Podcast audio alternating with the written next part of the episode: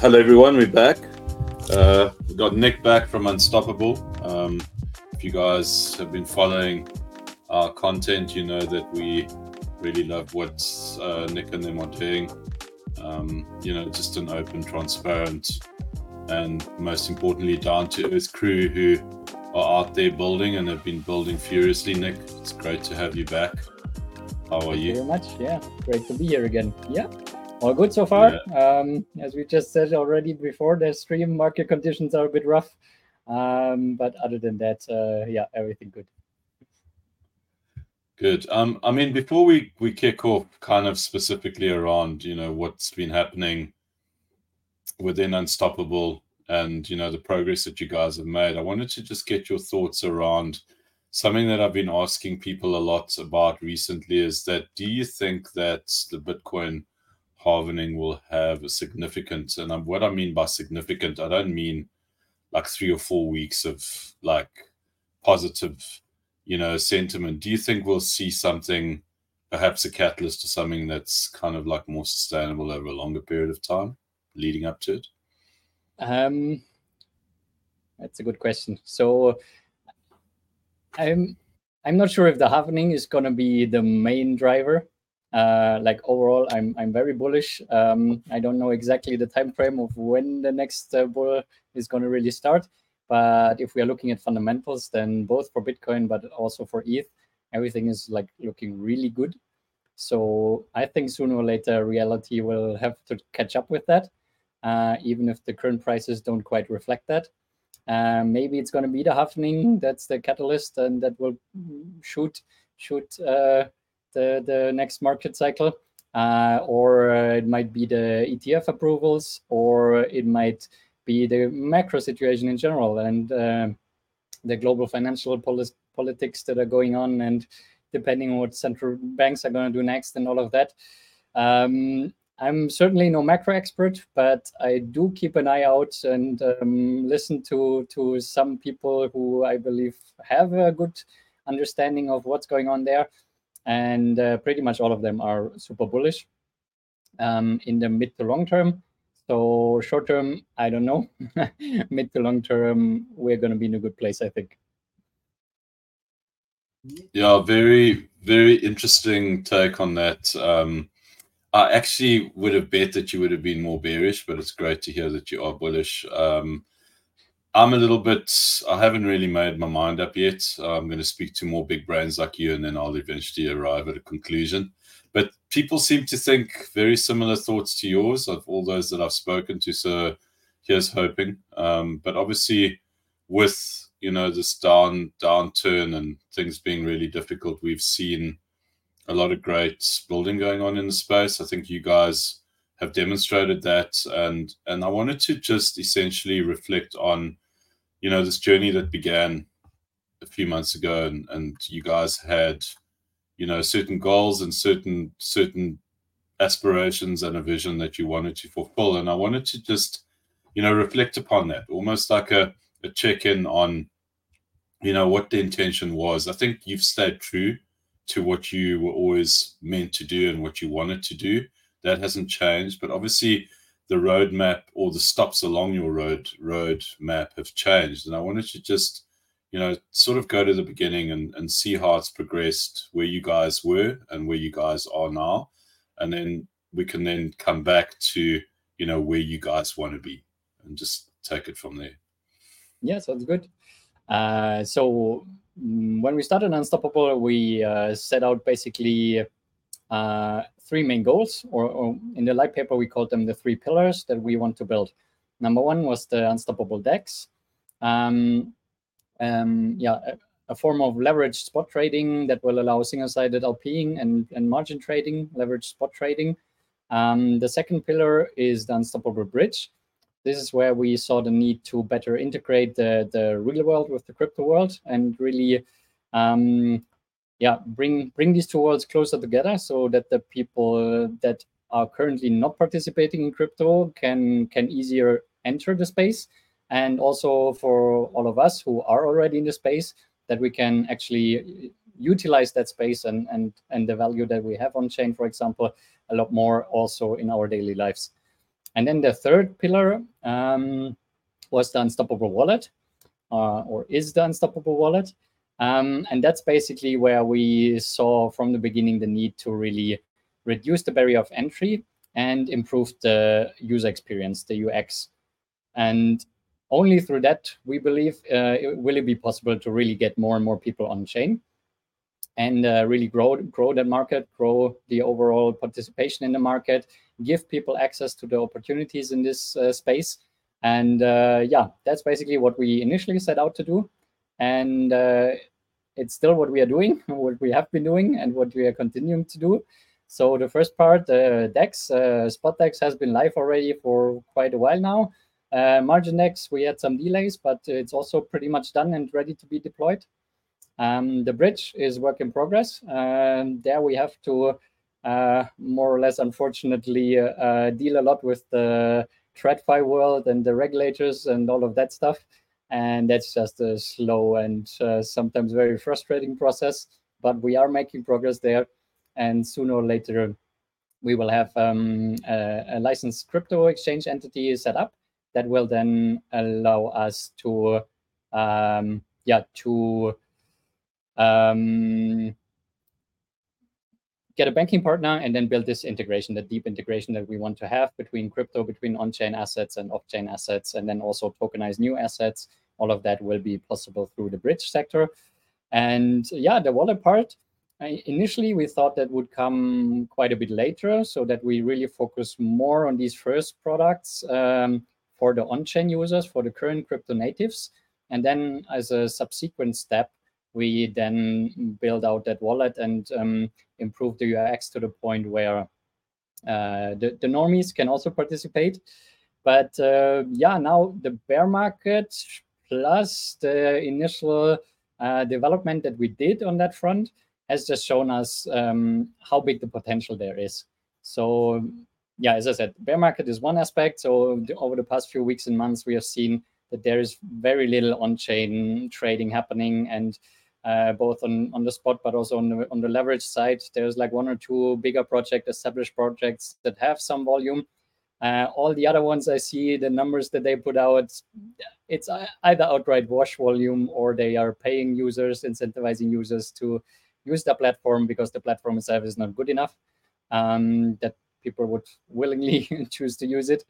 Um, and uh, that just uh, has shown us how what we initially thought would be a later step, how important that actually is. Um, that we really grow that market from the beginning and get new people in and basically create our own trading volume and order flow for our DEX uh, infrastructure layer. Um, and that will then help us to create value um, for the community um, and the project. So yeah, uh, I think overall uh, everything has been going as as we initially thought it would. So the direction didn't change. We didn't pivot anywhere or had to make major changes. The only thing that uh, kind of became more clear now along the way was just um, that that this uh, reducing the barrier of entry and improving the UX. That this is actually so much more important even than we thought. Like we knew it would be important, and we knew it, this is actually the the big step that Unstoppable is going to contribute to this space. Um, but now this has shown us, okay, this is actually something that we want to go all in right now and not at a later stage. So yeah, uh, the DEX, Unstoppable DEX and Unstoppable Bridge are basically going to be the infrastructure layers that we already built up and are continuing to build up. Um, and then on top of that is going to sit that product, which is going to be yeah what we initially termed the Unstoppable Wallet, it will eventually have like two variations.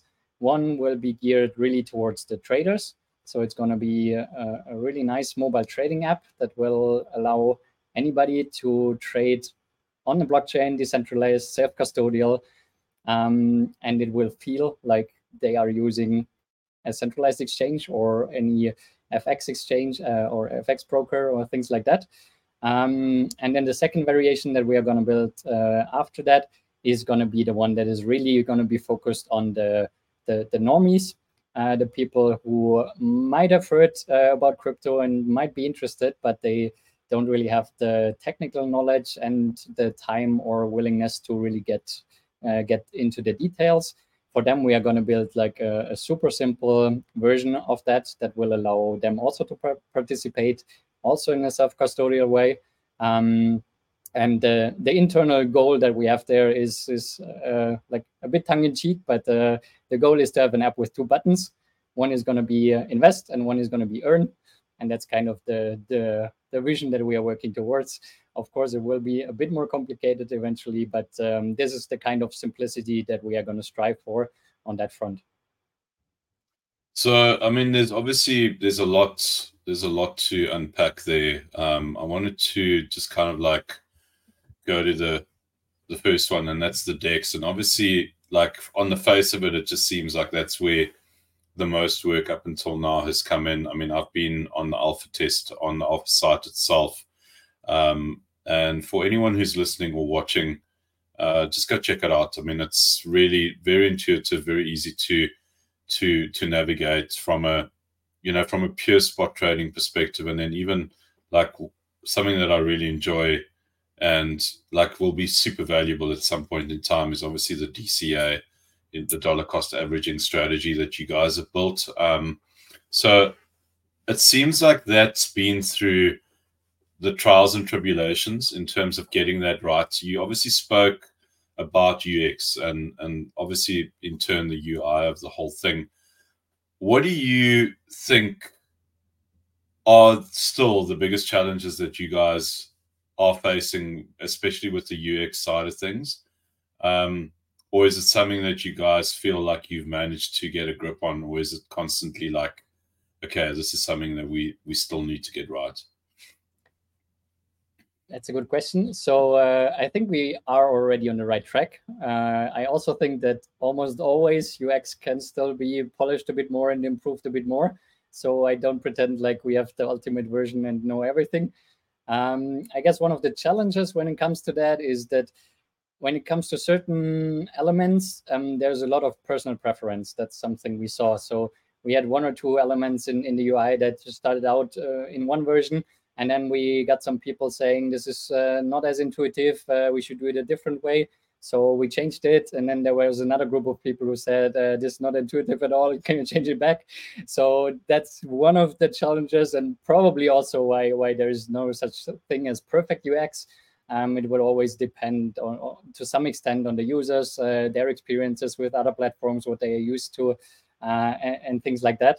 Um, yeah, right now we are basically making the step to, as I said, to go all in on the mobile version of it. So that will again allow us to experiment a lot, but also to to um, use a lot of really cool features that are possible on on touch devices, basically, um, that are not as possible on a on a desktop, um, or where they need different uh, patterns, UX patterns on on a desktop version. Um, I think it's going to be a continuous process. Um, we we are always open for feedback and criticism, uh, especially if it's constructive and if if people can tell us this uh, is not good and here's why and here's potentially how to make it better.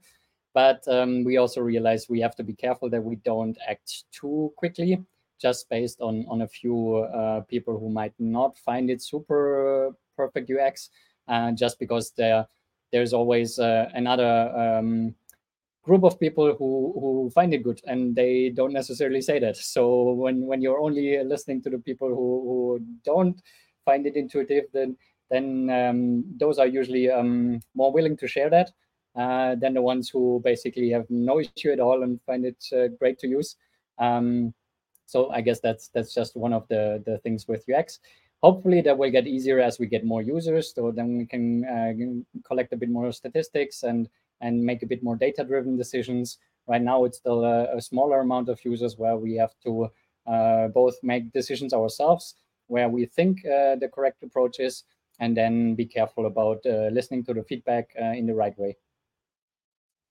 Tommy, Nick, from a from a um, an interactive perspective, we've obviously found that like something that's really like impactful is to involve community uh, obviously in what, what it is that you're saying, whether it's Discord, and, and you obviously get a great reflection.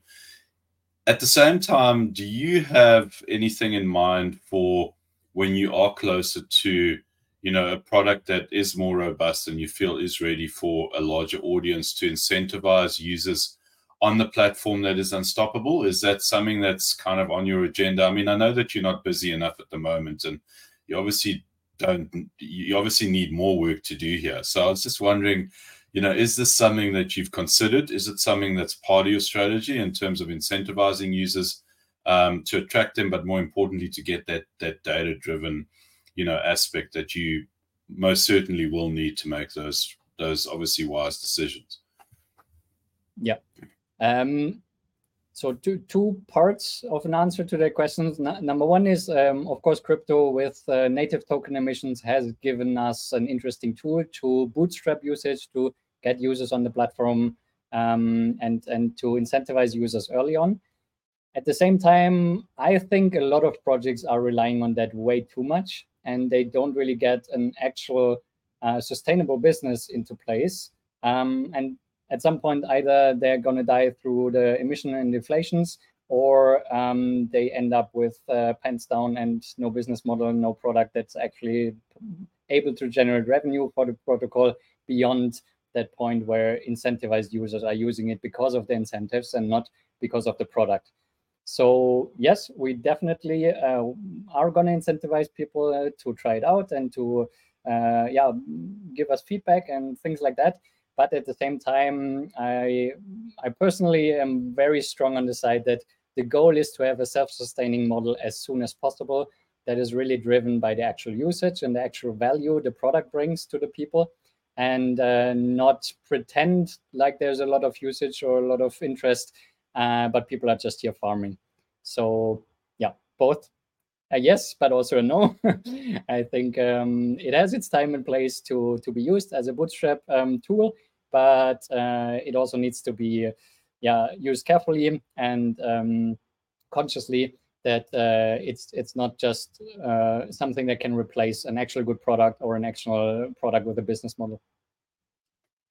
I think you bring like like something really important to the fore that people don't often talk about, and that is the level of Sybil, Sybil that happens, the level of wash trading that happens, the level of you know, it's no different to, you know, people who buy likes and followers on social media platforms to people buying the same aspect or the same reflection of their business, you know, within, say, a DEX component. And and I understand why people do that, but at the end of the day, it's not sustainable, like you've said. And it's and and and and it's it's interesting how even though people might suspect it, they almost like put it, you know, behind them and they put it like in the back seat and they they're kind of like, okay, well, this Dex is doing volume and I'm happy using it, despite the fact that they might suspect that it's a whole lot of wash trading and the rest of it. Do you think that we will ever reach a point where people will be educated enough to the extent that they actually like have their eyes wide open? I mean, is that like something that you see happening, or do you think it's just something that will just continue and maybe even get worse going forward? I think um, to some extent that, like like you mentioned, the social media followers, for example, that's that's a great uh, simple example of that happening. And I think there's something uh, very innate in our brains when we see a large number that means it's good, something like that. Um, and that's probably happening even before a lot of that conscious uh, mind kicks in. And so, so it really requires some effort to to consciously think about: Does that make sense that this Twitter account has this many followers? Like, if, if there if it has like eighty thousand followers, and and I only know three or two uh, people people that I know follow them, then then I know okay, there's something weird going on. Um, for example, or if we see the engagement on their post versus their uh, follower number and things like that. But it does require some conscious thinking and analysis of, of things like that. Um, yeah, I don't know. I'm of course I, I wish uh, that we would come to the point where people actually see that more as a red flag. If uh, accounts have a lot of uh, followers but very little engagement, for example, uh, or in general, if it has a lot of followers, but you've never heard of it, um, even though you are very active in the space, that's kind of a red flag in itself. Um, and the same when when you look at volume numbers of, of exchanges or protocols. Um, yeah, I would love it if if we get to the point where people um, intuitively uh, are more skeptical around some of that stuff. Uh, I'm not sure if it's going to happen. I think the uh, the reason why people keep doing it is because it is working at least for a certain target user group. Um, and uh, yeah, so I don't know. uh, the one thing I can say is that we are never going to buy followers and we are never going to do wash trading. but beyond that, uh, yeah, we'll see. We've always tried to to be genuine and to uh, yeah grow organically um, and really try and do the right thing. And I do it because I think eventually, at the end of the day, this is going to pay off. Uh, even if uh, the short term might be a, a, a, bit of a more difficult road, uh, might seem easy to just buy buy a few followers or get some volume numbers up there by paying people to to trade on your product. But um, yeah, that's I don't think it's the right thing to do, and I don't think it adds any value in the long term. Uh, it works great for pump and dumps, but not if you are trying to build a real protocol with a real product.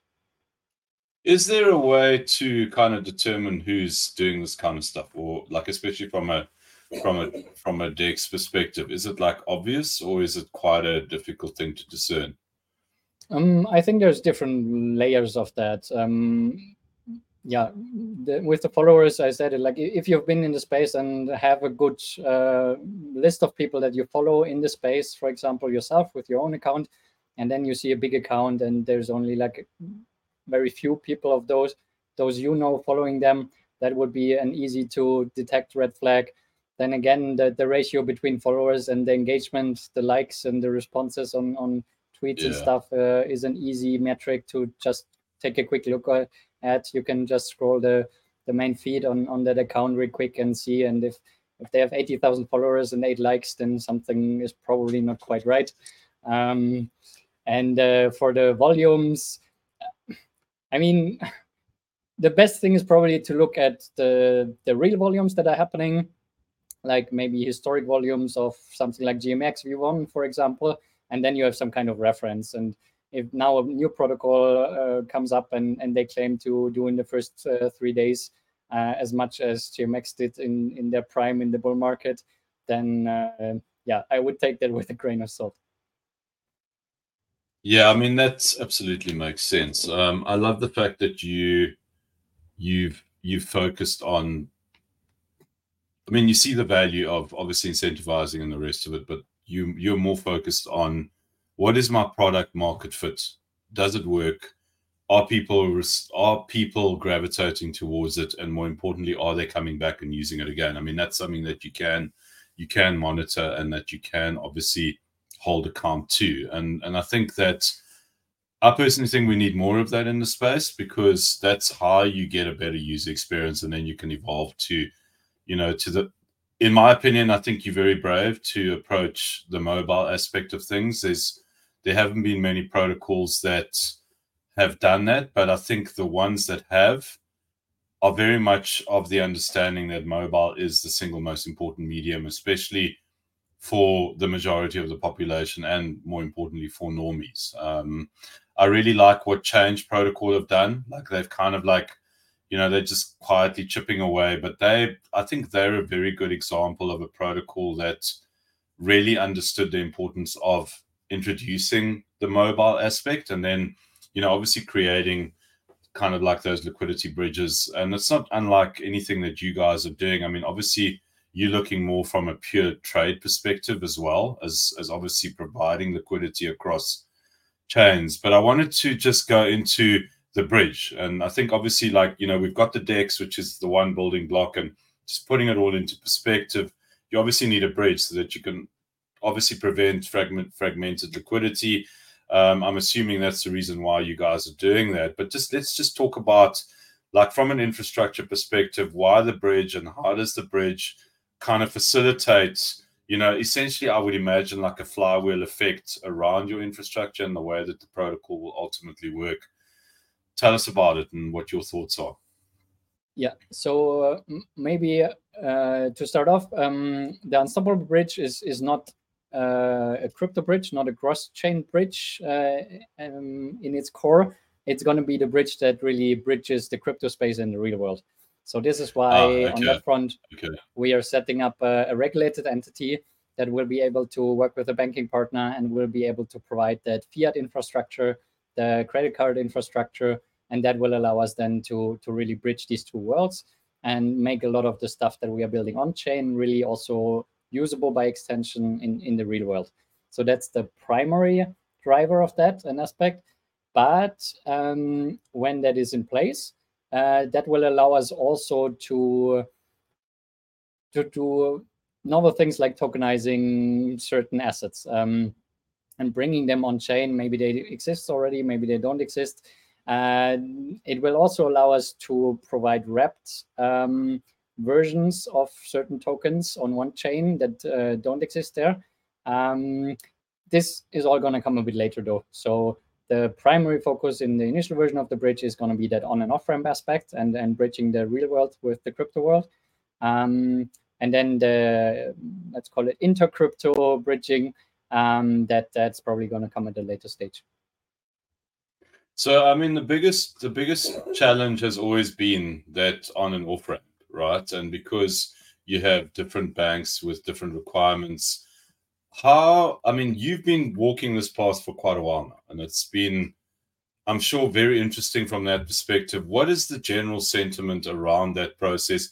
I'm not asking for any secrets because I'm sure there've been a whole lot of aspects or a whole lot of like challenges and obviously an infinite amount of variables that you've had to overcome but i mean where where is the future of that or how does the future of that look like not only for unstoppable but just in general in terms of like what's happened in the in the us you know with the last kind of like banking debacle and the rest of it yeah what are your kind of like ultimate reflections around this Specifically for like uh, crypto and fiat integration, you mean?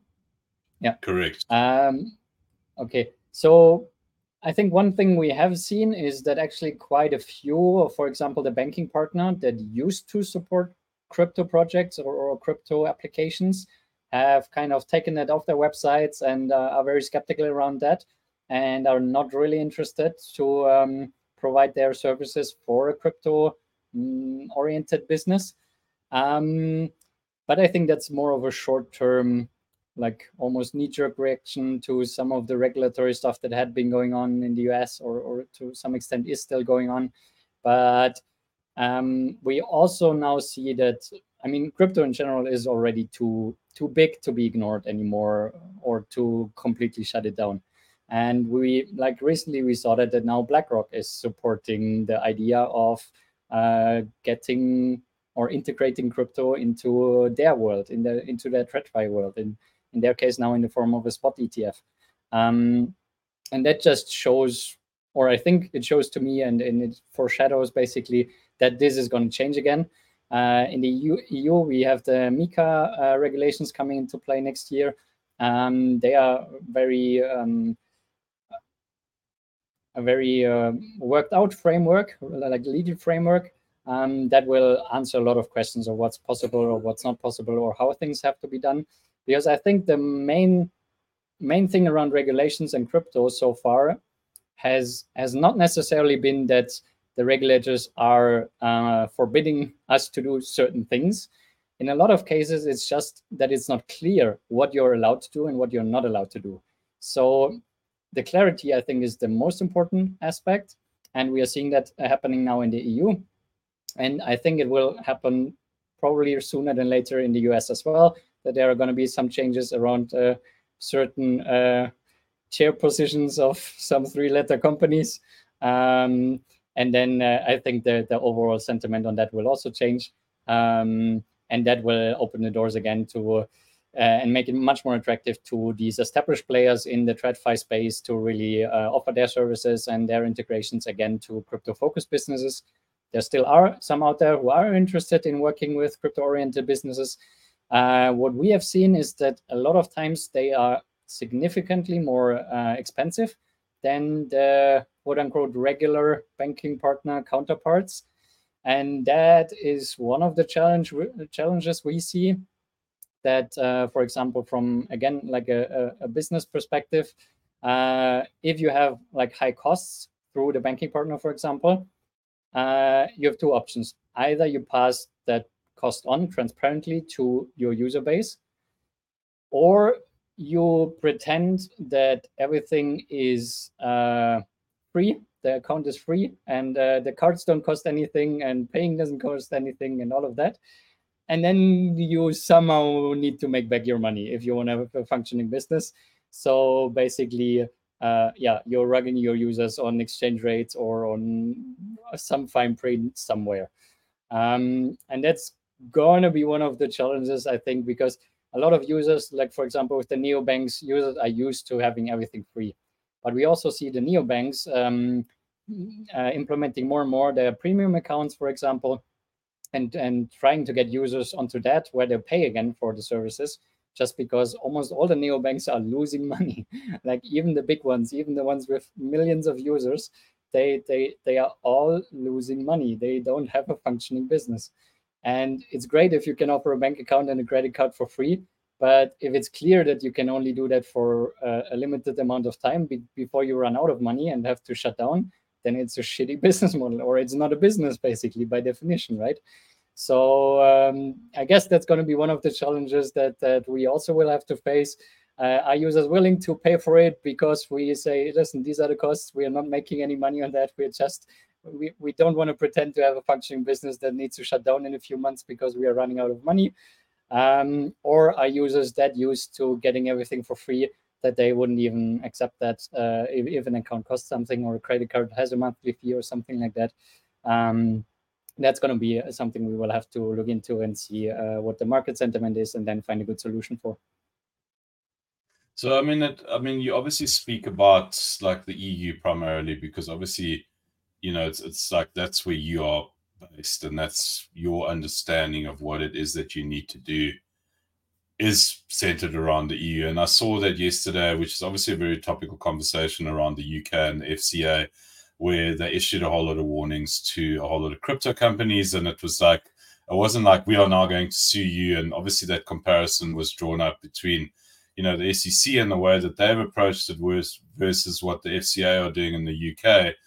And even though even though it's like you know that's it's it's like it's happening but it seems like it's happening in a positive light.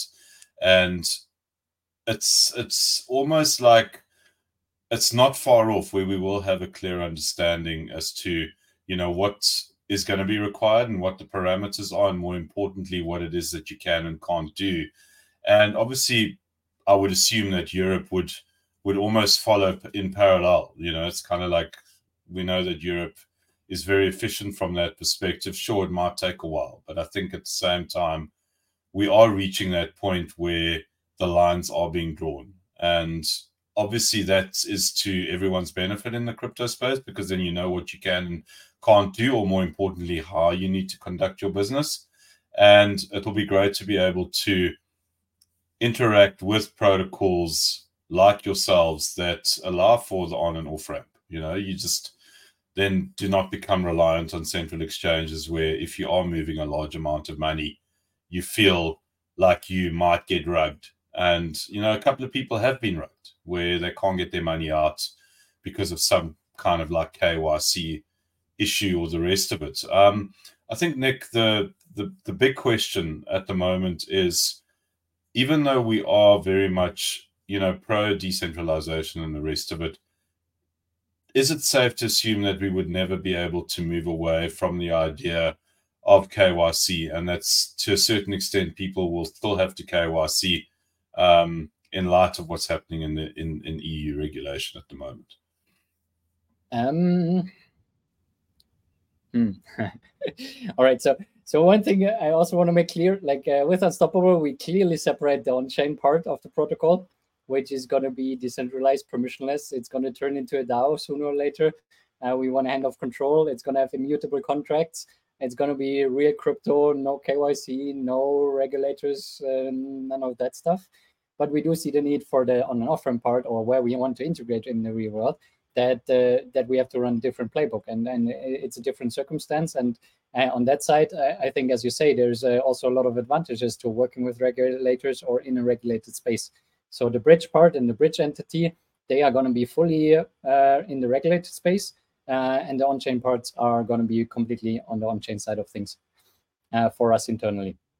Now, I also think like when it comes to regulations and KYC, AML, all of that stuff, um, we also have to be careful on the on-chain side of how much of that are we accepting because otherwise sooner or later if if ethereum is going to turn into a CBDC effectively with like some regulator having the keys to take all your money freeze it block it uh, steal it whatever then yeah. we might as still um, might as well just uh, shut down that that experiment of blockchains.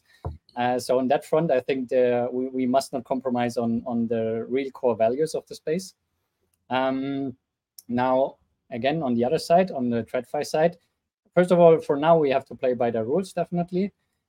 Um, but I, am sure you know the statistics around AML and how much um, uh, illegal activity that's actually uh, preventing? And the answer is pretty much zero.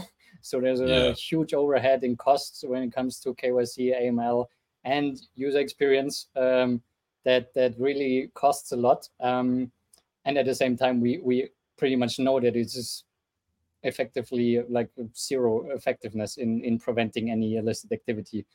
So in an ideal world, the regulators will also catch up to that and uh, will agree that we kind of can can try some different stuff on that front. Um, yeah, for now it is probably not going to happen. So for now we'll play by their rules. Um, but if we get a chance to try and push the boundaries or or um, uh, try some new things, uh, there's recently been a new paper around privacy pools, uh, which is basically the uh, the successor to the Tornado Cash principle, where your transactions are private, but you can prove that you haven't interacted with, for example, a terrorist wallet or something like that. Um, yeah. So that's a really interesting concept. Uh, if we can push more in that direction, for example, I think that's really good because uh, it covers or it answers all the questions that the regulators might rightfully have, while at the same time still protecting the privacy uh, and the fundamentals uh, of the users. So um, that's something that I would hope we can explore a bit more uh, and and focus on more uh, over these outdated and inefficient policies. But um, maybe that's also a bit of wishful thinking for now. Yeah, that's a really good answer. Um, I think it is like you are being mindful of, you know, what where compliance needs to happen and where decentralization needs to also flourish and and and yes, and, and, grow and, and it's a, it's yes. it's really important that because at the end of the day it, it, does come down to you know those discussions around privacy and and the importance thereof you know and and and i think that those discussions don't happen enough in the space um we kind of just take it for granted like that our privacy and uh our you know and the most important thing is our ownership of that isn't really respected as much in the greater scheme of things as I think that it should. Um, and it's great to see that you guys are considering all the options. Um, just to kind of like round everything off um, in terms of the third pillar, and probably the most important, and also I would imagine the most challenging, is obviously you know the wallet, which obviously then trans transposes into you know the the the mobile trading platform slash wallet. Um, tell us a little bit about that in terms of like where you guys are at and um, won't hold you to any timelines, but how is that looking? And you know, how's the development of that, and also the testing of that? And is there a chance that I can get in, get in on that and check it out? Yeah, absolutely.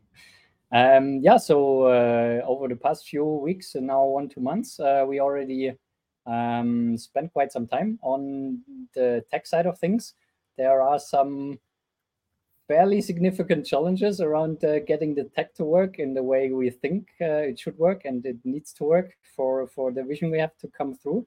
Uh, but we made good progress. Um, I shared some of that as a sneak peek uh, a few days ago on Twitter, and um, we are now basically uh, improving or fine tuning that POC, and then uh, working working it um, or using it as a foundation and bringing it from the proof of concept where it is right now to an actual um, MVP, and then uh, beyond that into into a real product. And uh, yeah, if you have a phone here, then I'm going to send you a link and you can just give that a try. Um, because that is the current uh, proof of concept that we've built around that. And uh, I guess there's two ways how we could play that. Either I'm going to tell you everything that's going to happen and then you try it, or or you're going to try it first and then ex I explain what what happened in the background. Uh, which I'm one do you want to go with? I wonder, I'm just wondering whether you can bring something up. Is it possible to bring something up on screen so we can actually see it work the same way that you did um, on Twitter? So if you are if you are listening or watching, um, you can go and see the post that Nick made on Twitter um, and on the Unstoppable account. He also did on his personal account, Zero X Nick. But I think maybe if you could bring something up um, on on on the app here, and then we can just see what it is that it's yeah, doing. We, Love we, to see we that. Can try that as well. Um, let me see. I mean, I know that that obviously, like one of the big things at the moment is, you know, account abstraction and you know bringing or bridging that divide between the complexity that is DeFi and the simplicity that is kind of mobile technology and, and taking away, you know, the the whole um there we go. You know, the whole kind of like, you know, how do we how do we like do custody? How do we do this? How do we do that? And you obviously are trying to eliminate that now and bridge that divide, if I'm not mistaken. Yes. Um yeah, so basically yeah I'm just going to walk walk through it once, and then um, we can, cool. uh, or I'm going to explain a bit what, what's happening. So basically, uh, you you get this app, you install this app, uh, ideally on your phone. Here it's now uh, running on, on, my computer, um, but uh, not going to be a big difference. We're going to ask for a username or potentially an email address. We haven't made the final decision on that yet. And then uh, you click one button and what's going to happen, it's going to ask you for a biometric uh, sign up. So in this case now, it's going to ask here for the fingerprint.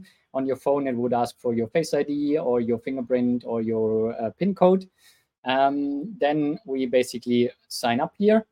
This now creates uh, a private public key pair um, on the secure chip of your device sends us the public key in the back background, and the private key is always on your own device and never leaves that.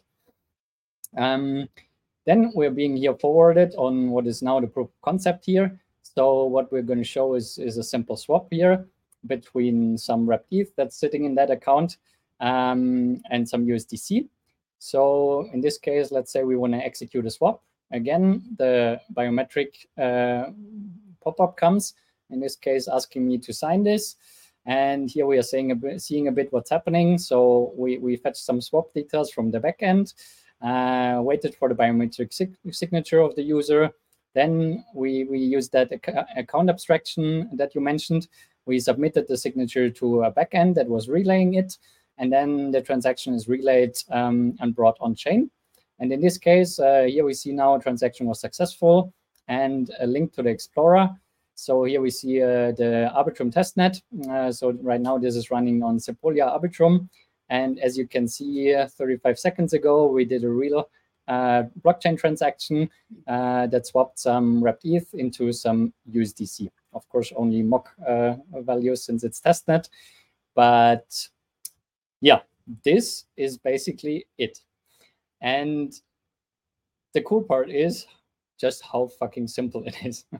like on a scale of one to 10, if you can enter an email address and click a button and use your phone in the context of like Face ID or fingerprint, then then that's all you need to know to actually execute a blockchain transaction.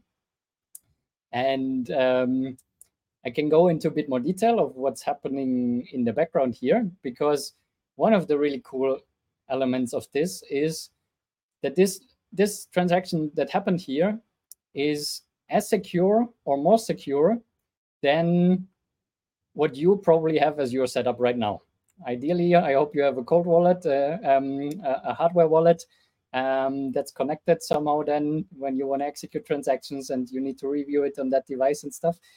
But what's happening here is the private keys, they are sitting on the secure element, on the secure chip of your phone, or in this case, the computer, and they are never leaving it. In the context of iOS or macOS, these are even automatically backed up. Um, in Android, I'm not 100% sure yet. We, we are looking into that. But um, at the same time, we are not just relying on that uh, created key pair, but in the background, we are providing a smart contract wallet that will allow us um, to even more precisely fine tune the permissions and the security of that entire thing. So basically with this, anybody that can use a phone can have a super secure quote unquote wallet. But uh, as you see uh, in this case, like the user, all the sign up was was enter your username or your email, yeah, and then do one one face ID or fingerprint. Um, what you didn't have to do there is you didn't have to learn about crypto. you didn't have to write down a seed phrase. You didn't have to uh, back up a private key. You didn't have to connect your wallet to some website with some RPC. You didn't have to switch networks. None of that. Um, it's as simple as possible and still uh, super secure. And that's uh, like I knew this would be cool once we get it built. But the first time I actually had it up and running and tried it, it it was really mind blowing. Like holy shit, this this is how crypto UX should be because it's not crypto anymore, yeah. right? It's not crypto UX. It's it's basically just you sign up and then you can do stuff. Um, and we are not cutting corners on the security side. There is some apps out there that maybe from a UX perspective are doing something kind of similar, but they usually um, they for example generate like a, a, a, private key in the javascript code or in the client side code of the app and then they store it in a place that's not really secure and it's not backed up properly or if it's backed up then they're using some multi-part computation where the protocol holds two of the three shards that you need to restore the key. So it's not self-custodial at all in this case there's none of that like the the private key sits on that secure hardware wallet basically that's built into your phone. And the smart contract wallet behind it allows us to, for example, also add your cold wallet as a backup in case you absolutely use your phone uh, or you lose access to your keychain and things like that. So um, yeah, this has huge potential in my opinion, and that's also the reason why we are now going all in on that.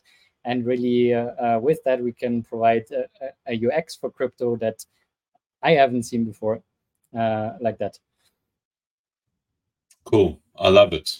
Um, what I said, what I said before we started the stream now stands even stronger around your prowess as a developer, and it's really cool to see you get excited about it. Um, definitely like a kid in a candy store. There's no doubt about that. yeah, I mean, so cool. well, uh, yeah, this, this is, is, really, cool. really the yeah. primary reason why we started Unstoppable, and now things are starting to come together. We did a lot of like groundwork and infrastructure work and building where there, yeah, was was uh, just work that had to be done, and that's uh, not easy for us, but also not easy for the community when there's not a lot of uh, outside progress happening. But we've been putting in a lot of work, and now these things are starting to come together, and it's going to pay off. And um, yeah, I'm sure when, when you try it uh, uh, you, are going to smile as well, probably, uh, cool. especially compare this kind of uh, onboarding and, and setup now with, uh, with, with what we have today. Like, uh, I mean, if we give this to anybody that can use a smartphone, they are going to be able to create an account and to start doing things there. Yeah. Um, if today we are going to go to anybody who has a smartphone and tell them okay so you're going to go and you download metamask and uh, then you're going to back up that these 12 words somewhere but don't lose it and don't do it uh, digitally but write it down but don't lose it um, and then you're going to open your browser and connect to the app and then you're going to switch apps and sign that thing in yeah you know Yeah. uh, how it currently is so Mhm. uh, this i think is really the thing that opens the door for growing the market for getting more users in and um, giving them abs- access to the opportunities of this space so yeah i am excited about it Yeah, I'm a firm believer that if you have a goal and an intention that is focused around making things better, I mean, I know that this sounds completely esoteric and maybe even cheesy, but I think if you do have the right intentions, um, you will eventually find your way there. And I think that in many ways, I'm seeing that with your journey and what you guys have done. Um, really I really am not trying to be cheesy here, but I have seen that and I've seen how you guys have have grown around this intention that you had from day one. And that's why I wanted to chat to you today. It's, it's like, you know, I didn't plan this. This was just the intention, actually, ironically, was to actually get exactly what it is that we saw, particularly in the last 15 minutes of our conversation. And it just is a testimony to just do what you think is the right thing to make things better. And, and I think the result will happen. Um, maybe it will take longer maybe it will happen quicker but th- th- that's not relevant. What's relevant is that you're getting to where you guys want to get to and it's super cool to see and um yeah we look forward to seeing more of it. I'm going to definitely try this and maybe sooner rather than later there'll be an opportunity for us to to share this with um, other members of our community and whoever else is keen to, to try it out. Um absolutely for- yeah, that's the plan. yeah. Cool. Um next do, time uh, yeah we're going to do a lot more like iterative uh, development on that one. So we're going to start with really early versions that like this proof of concept uh, doesn't do much but it already shows the direction and what's going to be possible. Um, it doesn't have the best ui yet or ux and stuff but uh, yeah we, we want to do a lot more of that where we uh, build one feature after another. And even if the app in the beginning is almost empty and only has one one of the tabs it should have we want to roll that out and uh, let people try it and give us feedback um, so yeah, we're definitely going to have an opportunity to to share this uh, soon. Cool. Um, Nick, on that note, thank you for for taking the time out. I know that you are ridiculously busy, and it's great that I could steal an hour of your time. Um, and yeah, I'm sure we'll get you back on once this thing develops even more. Um, yeah, thanks for your time, man. Really appreciate it. And Thank, thank you. It was uh, fun as always, and uh, yeah, Always, always, good talking yeah. to you. sweet, likewise. Cheers. Take care, everyone. Thanks for joining us.